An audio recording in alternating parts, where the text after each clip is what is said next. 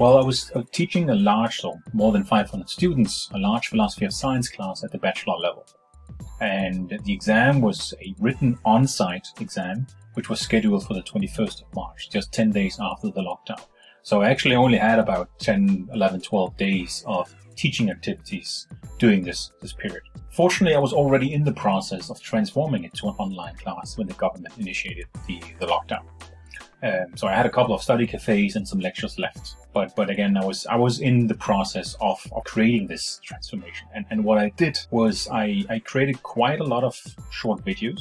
I hosted some interactive sessions, some live interactive sessions, in exchange for this the regular on-site teaching. More specifically, what I did in terms of videos, I, I prioritized producing sort of more relatively short videos rather than fewer longer videos. That was in part simply because the software I used, Screencast-O-Matic, had a 15 minute limit. But that was actually sort of quite useful for me because it, it limited naturally my, the, the length of the videos.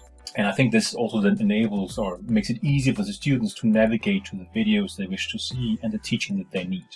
Hmm, it's fine by me if they don't watch all of it or rewatch all of it if they only need something particular. But I really try to keep it simple and, and basically copy my style from class, and I do sometimes say, maybe sort of stumble a bit on a few sentences. So it was almost deliberate that it was not perfect. This then also meant that I didn't need to spend an enormous amount of time producing the video. All videos were uploaded to YouTube to make it easier for students to get an overview. And YouTube there also provides a lot of useful statistics. So I know that every video was watched about 4 to 700 times, 6,000 in total, with a reasonable average viewing time, uh, which basically means that most students watched most videos. Most of the views were days right up to the exam, but that's still also fine. And then some videos were just summaries about key points, while some videos then constituted a walkthrough, for instance, a formal exam question and answers, where I would recommend the student to hit the pause button before, so they could think about the question before I then gave them the answer. So that was those are videos that I curated, and I then also had live interactive sessions on Zoom. Um, so I always use Poll Everywhere to get a sense of what questions still have. Students can go to my Poll Everywhere site, write in a question, then others can then up or downvote them.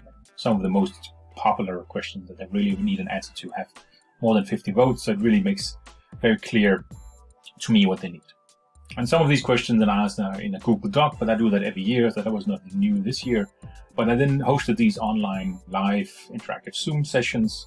Students could ask questions either by unmuting their microphone or by using the chat. Sometimes I had more, I had about 200 students online at once, so they didn't use the microphone much, which was probably fine. And then this was really surprisingly easy. I heard of no one, like in none at all, that had technical difficulties. Well, that's not true. One student forgot to turn on the sound um, but was helped by the others in the chat. I then also highlighted the chat questions I was answering in a document that I shared on on the screen um, and added timestamps so it was easier for, for, for the students to follow along rather than just me picking a chat question, answering, and then picking another one. So it was easier for them, I think, to, to, to follow it. And I also had a, a recording of it that I could upload afterwards. The thing I would say is what, what impressed me the most, and I shouldn't say surprised, but what impressed me the most was that even though the students' exam situation changed officially only about four or five days before their exam from an on-site to a take-home exam. And, and, even though some of the last classes were transformed to an online setting, I didn't hear a single complaint or sense of frustration from any single student,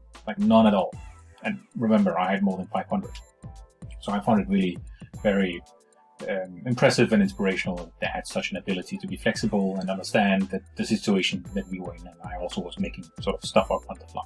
And I'd also say it was surprisingly quick to produce these videos. Um, I think as long as you sort of remove your perfection filter, um, the videos aren't perfect, and I think next year I might sort of I would change a couple of them, but they were certainly more than good enough.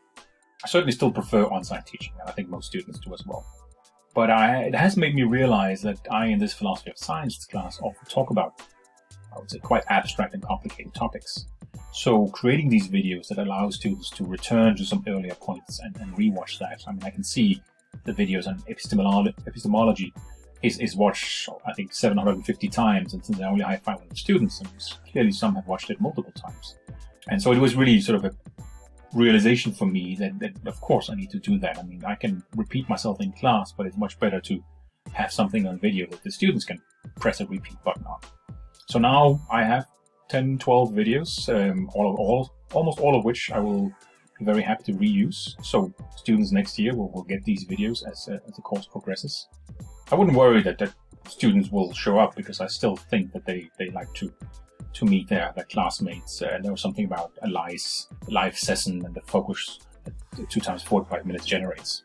Plus, I do some stuff in class about two plus two reflections and discussions with your neighbor, etc., that I just can't do in the same way with a video.